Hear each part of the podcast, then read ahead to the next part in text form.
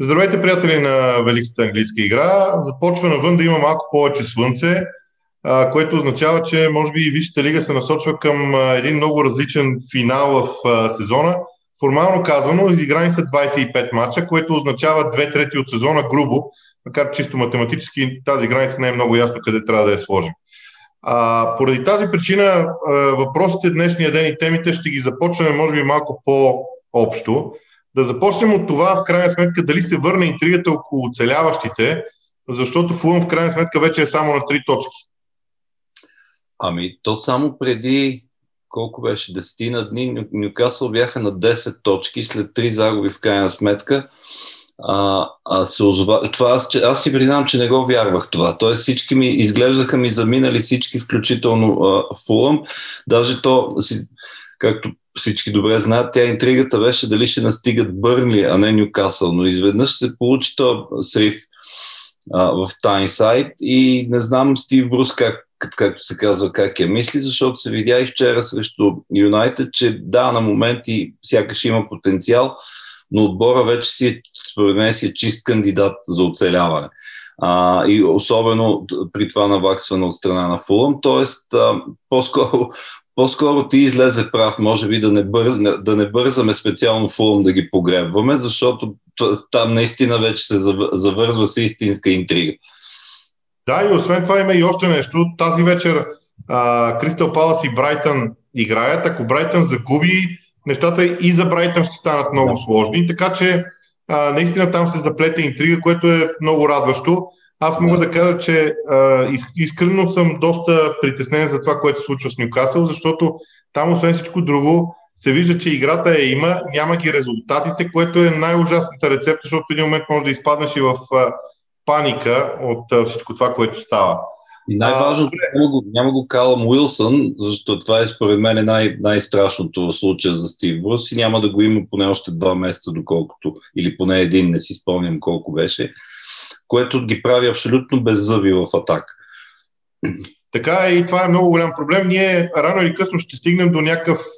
Да, между другото, интересен детайл само да кажем, че в последния кръг играят Нюкасъл и Фулъм. Това е а, също. Да, да, да. Това е също нещо, което. Значи, аз наистина някой път си мисля, че във Висшата лига тия неща ги правят нарочно. Сега, абсолютно наясно съм, че това няма как да се случи. Обаче, може ли да ми обясниш как така изведнъж разликата между Фулъм и Нюкасъл спада и те играят последния кръг един срещу друг? Това, това наистина почвам да, да понякога си мисля, че е, да прави така. Да. да, може човек да си помисли подобно нещо, но пък а, толкова по-добре за нас, защото сега ние сме неутрални в случая, но винаги е хубаво и за нас и за зрителите да има интрига по всички, така, всички неврологични зони в класиране. А, така е наистина. Друг е въпросът дали интригата около върха остава. Ще ти задам въпроса така. Могат ли Мари Юнайтед и Лестър да гонят Ман Сити? Не да ги стигнат, защото стигането е друг процес. Просто да ги гонят. Все още да са в някаква надпревара с тях. И Лестър изглежда като че могат да ги гонят. Разбира се, това в някаква степен въжи и за Юнайтед, въпреки че а, с, включително и заради играта, която показаха вчера, включително заради контузията на Погба, а, а, сега и на Кавани, да видим коя, кой колко дълго ще отсъства, но а, за Юнайтед, ако съдим вчерашния матч, въпреки че го спечелиха, а, като че ли се завръщат към она бавност, да я наречем в играта, въобще бавност при изнасянето на топката. Скот, Мактомин и Фред си седат дълбоко, т.е. по-назад, както се казва. И това и няма, някакси няма достатъчно бързо това, което го имаха преди бързото пренасене на топката между линиите. Освен това, Оле Гунар Солшак по някаква си причина много държи на Антони Марсиал и продължава да вярва в него, докато то не е нужно даже да се четат форуми на фенове на Man United. Всички искат да не го, така, не искат да го виждат повече по възможност, защото включително и вчера имаше след това аз не съм очуден, но беше забавно а, че Оле му е подвикнал поне на два или на три пъти от скамейката нещо стил размърдай се малко или в смисъл гони повече и така нататък. Така че а, ако вземем това предвид и ако вземем още един факт предвид, че има дерби, манчестърско дерби в, на 7 март а, и той е на, на Етихат Дори там мисля, че въпроса за между двата манчестърски отбора може да се окаже решен окончателно, точково и всякак. Така че не бих подценявал и шансовете на Лестър да гонят. Аз не смятам, че имат потенциал, особено при, при а, как да кажа, Ман Сити изведнъж станаха напълно безмилостни. Аз не виждам и дори като им гледам програмата какво и кой, а, кой би дори могъл да открадне точки от тях в крайна сметка. Така че за мен а, по-скоро нещата изглеждат а, ясни, защото все пак а, остават колко 13 мача или нещо подобно, от които аз, аз не виждам те как ще загубят след като вече не са го правили в 17 поредни във всички турнири. Не виждам как ще загубят трябва да загубят едно 4 мача, за да е по-сигурно, че някой ги настига. Това наистина ми се вижда невероятно. Ти остави това, ами те, ако загубят 4, това означава всички останали зад тях. Имам предвид Лестър и Ман Юнайтед. Лестър и Юнайтед са да си взимат мачовете. Да. А, наистина изглежда така. Факт е, а, това, което мен най-много ме впечатли в Ман Сити е дори не толкова качеството в играта, а нещо, което аз не осъзнавах, че се случва. То, между всеки мач на Масити напоследък изглежда като урок по нещо си. А, вчера срещу Арсенал гледам матча и си казвам, добре, Ман Сити направиха силни първи 10 минути, след, кое, след което се създаде впечатление за равностойност в матча. Така е, да. Първи 10 минути на второто по време пак по-силни за Ман Сити и пак равностойност в матча. Изглежда така, сякаш Мансити започна, освен всичко друго, да печели точно, тол- точно толкова, колкото им трябва. Това никога не е било отличителна част, на Гвардио, част в играта на тимовете на Гвардиола. Това по-скоро беше, ние го придавахме и го свързахме с Мауриньовското, нали, да печелиш точно с толкова, колкото ти трябва. А Мансити вече го има и това. И за първи път ти признавам, че аз в Гвардиола виждам онази а, онова ужасяващо хладнокръвие на студената допира до студената стомана, в която те са просто толкова хладнокръвни, че пиете толкова, колкото трябва и просто продължават напред. Отстраняват те и си върват напред. Ами така изглежда и, и така най-вероятно ще изглежда и срещу Гладбах в Шампионската лига, но понеже казах вчерашния матч, а, значи там скока, поредния скок на Гвардиола над останалите. Говоря и в игрови смисъл, не само в а, с оглед на класирането. Някои се много сполучливо се пошегуват, че това е, че Арсенал са паднали само с 1 на 0 от Манчестър Сити, макар и като домакини, може вече да се счита за прогрес при Артета, така да се каже. Но, разбира се, извън шегата, а, факт е, че, че там се наблюдава някакъв вид прагматизъм. Освен това, а, на, така или иначе на Гвардиол ще му се наложи да ротира по някакъв начин, защото едва ли ще, не, няма да мога да избута както той си представя до финала и на Шампионската лига и, и шампион на Англия, може би с приблизително един и същи състав. А, това, което е, аз ние веднъж го казахме, мисля, че с теб, това, което е страшно плашещо беше всъщност, че, че Сити и без Кевин Дебойне и без Агуеро пак смачкаха всичко, каквото им се изпречи на пътя. А вчера Кевин Дебойне в ролята на фалшива девятка, не че не сме го виждали поне един или два пъти. Тоест, Гвардиол остава, остава се впечатлението, че си прави каквото си иска и то всичко се получава. Значи, Кансело, примерно, взимаме. Кансело игра само вратар не беше по едно време, така да се каже. В смисъл, абсолютно универсален футболист. Нещата по левия фланг чрез Зинченко най-накрая са се оправили, в смисъл и в, в, в, смисъл на, на атакуващ фулбек. А, в средата Фернанино направи един, може би, най- така спокойно добрите си мачове, защото не беше влизал от един месец. А, в други случаи, както беше в предишни мачове, изведнъж имаш примерно Гюндуан, който вчера не, не избухна, но пък избухна в други мачове.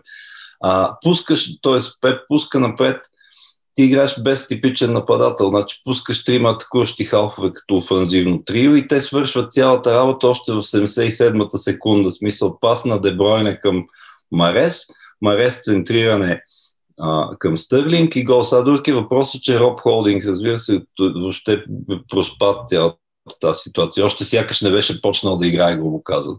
Така че Арсенал в някаква степен са си виновни. А, сега, според мен Арсенал, ако трябва пък за тях за малко, поне сме на, на темата на този матч все пак, а, да кажа две неща, ти разбира се ще кажеш повече, защото ги наблюдаваш още по-близо. А именно, струва ми се, че въпреки загубата, в някаква степен нещата започват да се оправят, освен може би в защита, защото двойката Роб Холдинг и Пабло Марио ще не ме убеди, че нещата в защита са добре.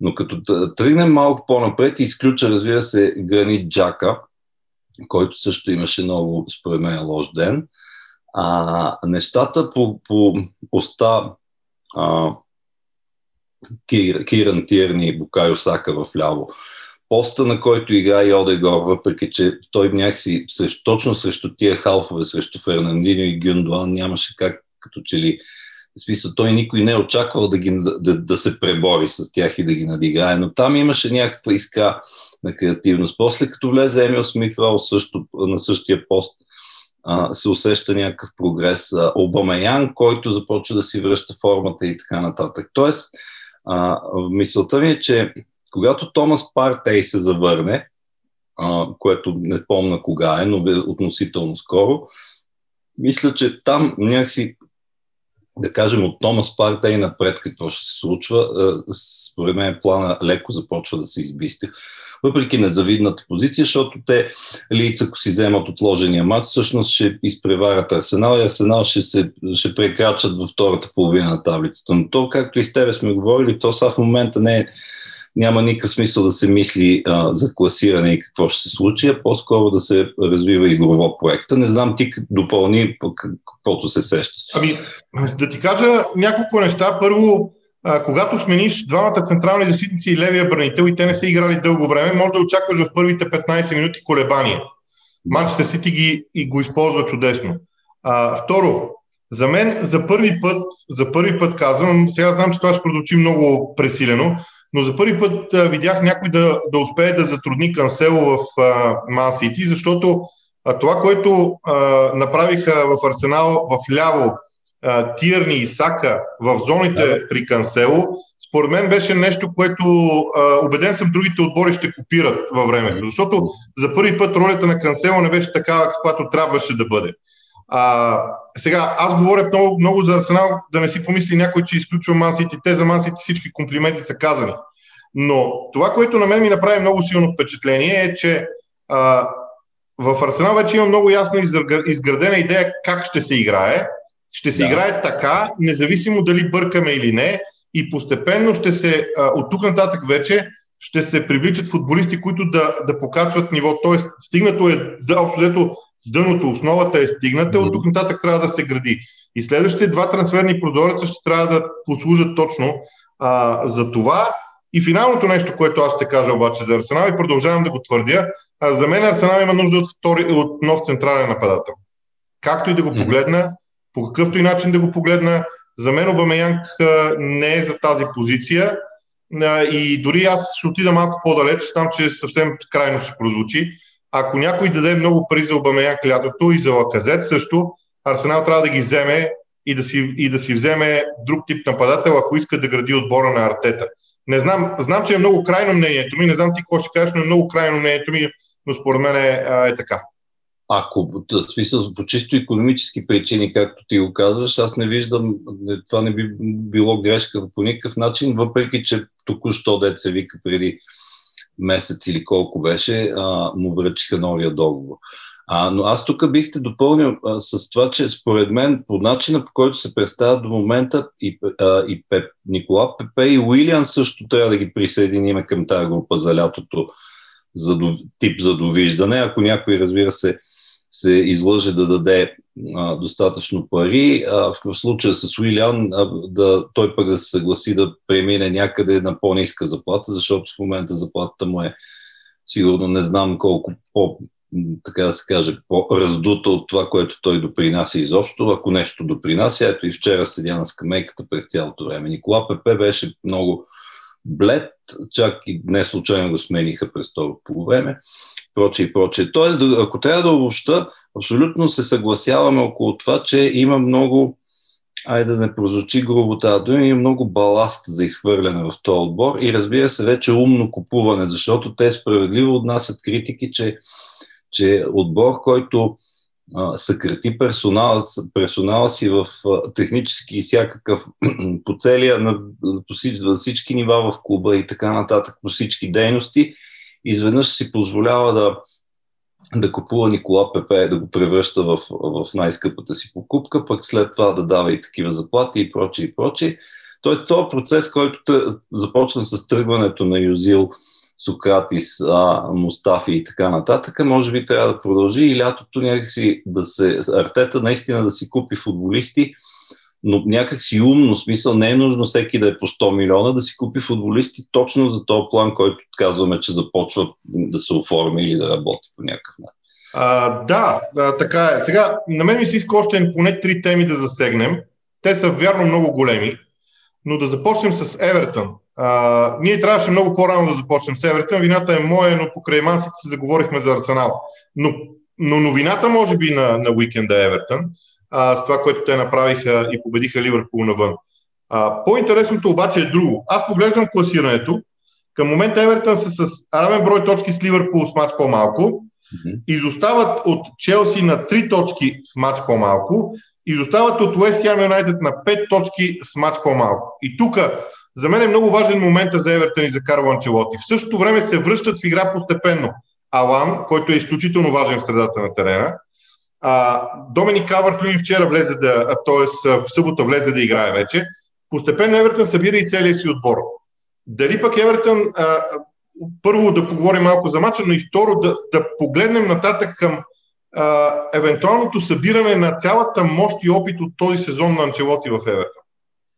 Аз мисля, че тази победа е много, разбира се, не само заради а, там колко беше, 25-22 години а, а, мъчение, мъки такова, смисъл на Анфилд и така нататък. А, не само заради това, заради така в развитие да го погледнем проекта, защото тя игрово показа, че Евертън, изв... всяк... то не е изведнъж, постепенно е, но понеже беше много така на, на приливи и отливи в общи линии се случваше сезона за тях, но колкото и да е било така, сега да кажем, че това е поредния прилив, а, и те всъщност още са, на, още са в борбата за топ 4. Тоест, те, те са, можем да ги прибавим към другите 4 отбора, които ще се борят за на, колко са те са 5 или 6 отбора за, за 3 места в топ 4, изключвайки шампионско. А, така че ми се струва, че нещата върват и то а, има няколко индикации, по които това се вижда. А, значи, формата на Пикфърд, който беше блестящ според мене, а, при положение, че Ери Мина е контузен формата на защитниците Кин и Мейсън Холгейт, които се справиха чудесно с, а, въобще с всичко, каквото а, им беше зададено. А, факта, че Андре Гомес, а, от, айде ако не отлично, то много успешно замести Алан, който би трябвало да по принцип, понеже Анчелоти си го взе така или иначе от Наполи, първи избор за за нещо средно между опорен и плеймейкър от задни позиции. А, са, и там вече, в, разбира се, в комбинация с Докоре и с Гилфи, нещата наистина могат да... Тоест и те стояха стабилно, в крайна сметка. А, магията бих е нарекал, защото видя за какъв пас става въпрос на, на Хамес Родригес, който, окей, той може би не е най-постоянстващия, така да се каже, футболист, но той е он е екс-фактор, който може да им даде нещо повече Абсолютно. и то горе така и стана. А, Ричарлисон, който по принцип се водеше, че не е централен нападател, но според мен се справи идеално с, с тази. Тоест, разсъждавам и върху матча, и върху а, възможностите, евентуално за а, за прогрес. Сега, както казваш ти, като се върнат от контузия Алан и Калва Клюн, ще се окаже, че според мен то, то, а, то се знае някакси, но е въпрос, предстои да се докаже и на терена, че Карло Анчелоти купува, куп, миналото лято особено, купуваше много умно и това по някакъв начин предстои а, а, да го видим. Още повече, че както и ти каза, те имат и матч по-малко от, от повечето, от преките си там конкуренти за топ 4. Аз бих добавил за Евертън следното нещо. Много се впечатлявам от това как във всеки един матч Карло Анчелоти спазва две неща. Първият признак, принцип. Как иска той Евертън да играе генерално? Евертън играе по горе-долу един и същи начин, когато има топката в себе си. Да. Във всеки един матч Карло Анчелоти построява отбора си да играе без топка по малко по-различен начин, така че да се съобрази с това, което противника налага. Вчера, т.е. в събота, отново крайните защитници на Евертън, Лукадин и Шеймас Колман, бяха подредени по изключително интересен начин, беше им дадена свобода по интересен начин, за да може да спрат фланговете на Ливърпул, откъдето обикновено иде от най-големите опасности. За мен това нещо на Карл Анчелоти всъщност го прави толкова... Заради това Евертън постига тези успехи. Това първо. Второто нещо, което ми се иска да добавим е, че ако преброим играчите на Евертън, на които си слагаме ръка на сърцето и казваме, че има, имаме доверие на тях, че а, могат да бъдат равностойни, ще видим, че имат едни 15 души, с които Карл Анчелоти разполага в момента като игра. Ако те имат още петима, наистина ще бъдат много различен отбор. И смятам, че тези петима могат да бъдат купени лятото и Евертън да стане наистина различен. То е важно и къде ще завършат сега, защото не бива да забравяме и друго. Че сега много отбори, защото пак ако погледнем класирането, е извън Уест Хем и Евертън, всички други и Астън Вила всички, но Астон Вил са вече след Евертън. Тоест всички да, да. отбори пред Евертън, в случая на Уест Хем играят в Европа. Евертън няма този ангажимент. Точно така, да. И това е много да. ключово, защото а, сега сме 22 февруари, сезона завършва образно казано там някъде около 20 май. Това са март, април и май 3 месеца за 14 мача, 90 дни за 14 мача, както и да ги сметнем, са един мач на 6 дни, което е чудесно за такъв състав като Евертън. Евертън са в страхотна позиция в момента, трябва да го кажа. Да, да, да. Да, да, и аз очаквам, аз не случайно споменавам борба за топ 4, въпреки че в момента не изглежда така. Тоест, а, ние вече може и така условно да разделим класирането. Сити, окей, откъснали са се от Юнайтед, т.е. от Лестър и Юнайтед до Евертън. Това са все отбори, които се борят за три места, т.е. за другите европейски места. Аз съм вил, според мен, особено при контузията на Грили, що се видя а, и вчера с Лестър, че, че по-скоро няма да имат сили, т.е. да не ги причисляваме и тях към, към тази група. В този смисъл го казвам. Аз ще добавя и Тотнам заради мача по-малко. А, разбира се, да. Забравих Тотнам, да. И, и, още не, и, и ще, ще ти кажа защо ги добавям. А, те паднаха от Уест Хем, но а, за мен включването на Гарет Бел вторите 45 минути е а, по-важно дори от точките. Защото mm-hmm. в един момент Гарет Бел показа, че може да бъде използван в Тотнам и това е нещо, което бъдеще ще го гледаме а, те първа. Сега да оставим темата за Челси а, за последна и да минем през Уест Хем обаче, защото mm-hmm. всички се очудваме на, на чуковете на Уест Хем. Значи, аз изпълням кога беше назначен Дейвид Мойс, горе-долу по времето, когато малко след забележи Анчелоти и след Артета. Но неговия проект върви по-добре в момента от тези и на Анчелоти и на Артета айде, Артета взе купа, но, но, но да речем, че в, в, в, в проекта на Уест Хем наистина върви добре. По-интересното е, че той взе играч като Джеси Лингард. Играчите, които той взима, излизат страхотни, а, а, което наистина е много странно. И те са забележи, забележи според мен фактор номер едно и това е за никакви пари. Значи той доведе оправи си проблемите на десния бек с Цуфал Чеха за какво беше 3 или 4 милиона паунда. Томас Со, Со, Сучек в средата на терена в комбинация с Деклан Райс може би най-добрата вътрешно халфова двойка. Може, може и да преувеличавам, но поне една от най-добрите със сигурност. И Уест Хам заигра някакси супер по-прагматично и бих използвал тази дума работарски. Значи преди това и а, още преди мои си така нататък, когато се дадоха много пари за Филип Андерсон, за Себастиан Алер и така нататък, а, значи те като че ли искаха с тази инвестиция а, да изведнъж да заиграят супер красив футбол и да почнат да се мерят там с най-големите. Нещо, което разбира се абсолютно не се случва. Между другото, парадоксално, но това, че Себастиан Алер в момента прави чудеса в Аякс, а, във всякакъв смисъл. Само Луис Суарес до момента там по едни изчисления има, е имал по, на последните десетилетия по-добри показатели. Доказва, че той въобще не е бил за английското първенство и за отбор, особено за отбор като Уест Хам. А сега сега с, м- м- той е мускулес във всякакъв смисъл и като начин на игра и като, като телосложение Михаил Антонио, а, а, с, нещата отпред седат по, бих казал, не, то е ясно, че по съвсем различен начин. Според мен това се е променило, освен подредбата, освен ясната идея как ще играят, включително като каза, спомена без топка. Значи Уест Хам се държат, може би, не знам, те са, в топ, са ми в топ 3 за отбора, който знае какво да прави, как да се реорганизира, когато изгуби топката или когато пък чака а, възможност да я отнеме. А, така че всичко това, всичко това се, разбира се, се, всички такива червени точки са на сметката на, на Дейвид Мой, защото, а, защото преди това в общи линии нямаше, а, нямаше и помен от, от подобен план или подобна организация. Тук, между другото, ще добавя и защитата, защото изведнъж се оказа, че нали, казах как ако взимаш Крейг Долсън от Уотфорд за, под найем пак за никакви пари, и най-добрият ти защитник Огбона е контузен в момента и той вчера, и не само вчера, но в случая вчера, последните два ми колко бяха, не се сещам, всъщност го замества а, брилянтно, като преди това, разбира се, си променил нещата и си започнал да играеш в трима в защита. И, и ти го слагаш централния в тройката защитници и той се представя чудесно. Това значи, че тук, както се казва, протича треньорски мисловен ток, да го наречем. Мето, аз за това държа да изтъкна Девид Мойс, защото а, той създава този проект, дори ако щеш, на базата на отхвърлени играчи. Нали, Джеси Лингард всички го бяхме забравили.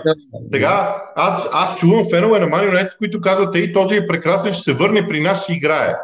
Преди една година а, за Джеси Лингард се говориха да. какви ли не неща. Значи, те, това не е малко. Аз единственото съмнение, ли, понеже когато анализираме нещо, винаги има плюсове и минуси. А, много е важно проекта Дейвид Мойс към каква крайна точка е насочен. Аз оценявам проектите и, и развитието на отборите и към това към какво, към какво се стремят. А, например, Челси, Арсенал, Топнам, те се стремят към най-високото ниво, към титлата, към успехите, към купите. Да. При Уест Хем все още не го няма този стремеж. Там стремежа е да слезеш, да влезеш в топ 6 и, и заради това този проект в момента се оценява толкова високо, но ще видим крайната точка на този проект под ръководството на Дейвид Мойс. Ето и на самото му отношение, едно изречение ще добавя на Дейвид Мойс, беше леко забавен начин беше изразено в стил, ма кой е вярвал, че ние ще, ще стигнем до тук, именно когато го питаха а, вие са радва, радвате ли се, че, че Челси загубиха две точки от Саутхамптън? Демек, очевидно сте им конкуренти за четвъртото място. Дори той каза, че не, не мога да повярвам, че ме питате такова нещо. Да. И, и е така, и е така. И понеже стигнахме до Челси, а, не защото матчът завърши наравно. А, не смятам, че резултата беше толкова важен, но аз ще използвам едно изявление на Тухил, което ми направи много силно впечатление. Той каза, в първите 80 метра от терена бяхме прекрасни. В последните 20 не съм доволен. А, как да разчетем това нещо и в добавка да, да поговорим малко за, двойната, за смяната на, тя не е двойна, те се е смяна на Хътсън Одоев през второто да. по време. Защото това са послания. Така, значи първо, това ние го знаехме, макар че не следим чак със същата страст Бундеслигата, това знаем за какъв характер става въпрос. Първо говоря за Тухел. А, а пък и разбира се и за ПСЖ може да се каже същото. Тоест, а, има някакъв елемент, на, според мен, на неуравновесеност, в смисъл, че той много лесно се пали по най-различни а, поводи, много по-темпераментен е отколкото други, а, други треньори в лигата и така нататък. Но какво да кажем, че според мен той много, значи ние с тебе и не само ние, редица колеги по цял свят, дел, делят условно терена на три за по-лесно и говорят за последната третина, т.е. атакуващата третина от гледна точка на Челси. Той според мен много хубаво ги раздели терена на пет и каза, че по последната една пета и то наистина е така, имат огромни проблеми, защото те при пренасенето на топката, при доминацията на на, на Ковачич и Канте от началото и така нататък в, имам преди в средата на терена. А, работата, която Мейсън Маунт върши почти по целия фронт на атакуващия халф и така нататък. И идва една, една там последната една пета, в която се оказва, че тази топка просто не може да бъде закарана и до там и Ейбрахам или до който към, а, а, или съответно ако е живо и така нататък. И то не е само това проблема, защото пък ти в същото време си дал а, почти напълно свободна роля на Тимо Вернер, който все още като че ли, не, не, ние, значи ние го коментирахме и по-рано, не може, не, някакси не знае какво да прави а, с нея. И, и там а, експериментите в тази част продължават. А, защо? Видя, че след това се опита, имаше опит с Зиеш и така нататък. Но понеже каза, говоря за инвазивната тройка, защото нали, в момента условно, то не е условно, ми почти е така 3-4-2-1 или 3-4-3, грубо казано, играят. Тоест Тухил играе всеки матч, откакто дойде. И говорейки за предната тройка проблемите. Иначе, това мисля, че беше конкретно а, проява на, на леко сприхавия му характер. Защото той след това направи нещо, което по принцип психо, добрите психолози не правят. Така е на пресконференцията, но той сега влезе, ма той беше, най-общо беше слаб, па не гони, пък има проблеми с контрапресата и така нататък. Значи, окей, ти достатъчно си го унижил, като го вкарваш на смяна и го вадиш на смяна след това. Нямаше нужда, по-моему поне, няма нужда да обясняваш защо и, и така нататък. Дет се вика, по-добре да си помисля, че нещо се е контузил и, така, и прочее. Понеже стана въпрос за Хъдзанова, да. но, а, но, но като цяло това е, това е, той сам си го назова проблема. По, по, в другите, по другите линии няма чак такива проблеми, въпреки че Тяго Силва се контузи. Тоест, отзад, например, се справят относително по-добре, отколкото, отколкото се очаква, а, а, отколкото аз поне съм очаквал. И, и все пак остава а, а, серията, а, в която, откакто е от Тухил, са непобедени. Разбира се, предстои много по-голям тест и то е другата неделя срещу Манчестър Юнайтед, да видим там всъщност докъде са стигнали Челси. Да, особено това, че Ман Юнайтед много обичат отбори, които да ги атакуват. Челси играе така при Тухил. Но финалният аспект и штрих, то пак стана дълго. Финалният аспект и штрих на днешния епизод искам да бъде Канте, защото за мен беше много интересно да го наблюдавам в тази роля. През цялото време се питам как точно ще бъде използван Канте. Той игра добре, не го, никой не може да го отрече това нещо но на мен ми се струва, че дългосрочното бъдеще на Канте не е на тази позиция. И той има много гласове и, и фенски, и, и, и, и на специалисти, че малко, това, малко е като това, да го каза за Обамеянг, в смисъл, докато могат да му вземат 50 милиона или нещо подобно, по-добре да ги вземат, защото а, предположението е, че той а, е, значи, едва ли ще се върне на висотите, на които беше и за Лестър, и за, и за френския национален отбор, и след това за Челси при Конте. А, или поне и той имаше и серия от контузии, разбира се, които а, също играят роля, но аз, аз бих бил за подобно нещо. Сега, още е рано, трябва да видим а, как да кажа, има, има, има много играчи, които потенциално могат да се преродат, айде не да се преродат, но изведнъж да страшно да прогресират винаги, когато идва нов треньор и винаги, когато имаш така, такава, бих, за момента бих нарекал сбирщина от звезди в Челси, защото те още не са така отбор като един юмрук, да го наречем и прочее и прочее. Тоест да се види, трябва да, може би трябва да се изчака да, до края на сезона да се види и въобще тия играчи и то тренер дали още ще успеят да се преборят за топ 4, защото там ще, както се казва, ще мътна и кървава, специално за трето и четвърто място, според мен.